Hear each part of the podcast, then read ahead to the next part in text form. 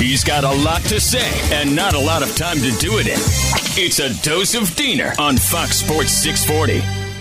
You know, it's funny. Home Run Derby was great last night. The All Star game is on tonight for baseball. And the only thing that I can think of today is college football because I just, I feel it in the air. There's a certain time of year, and it happens to me every single year.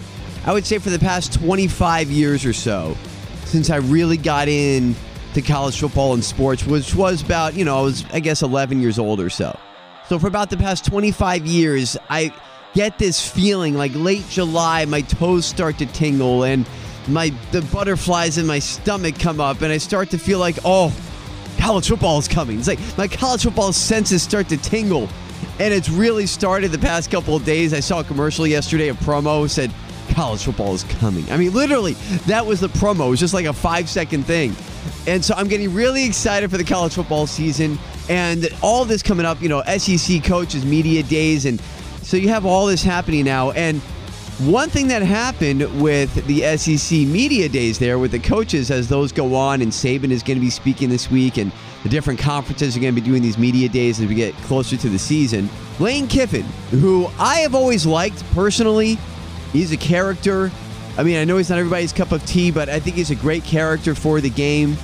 And you know, is, is he a little bit of a clown sometimes? Yeah, but I think he's he's great for college football because he's just so different than any other coach in the way that he approaches the media and approaches the game and the things that he says.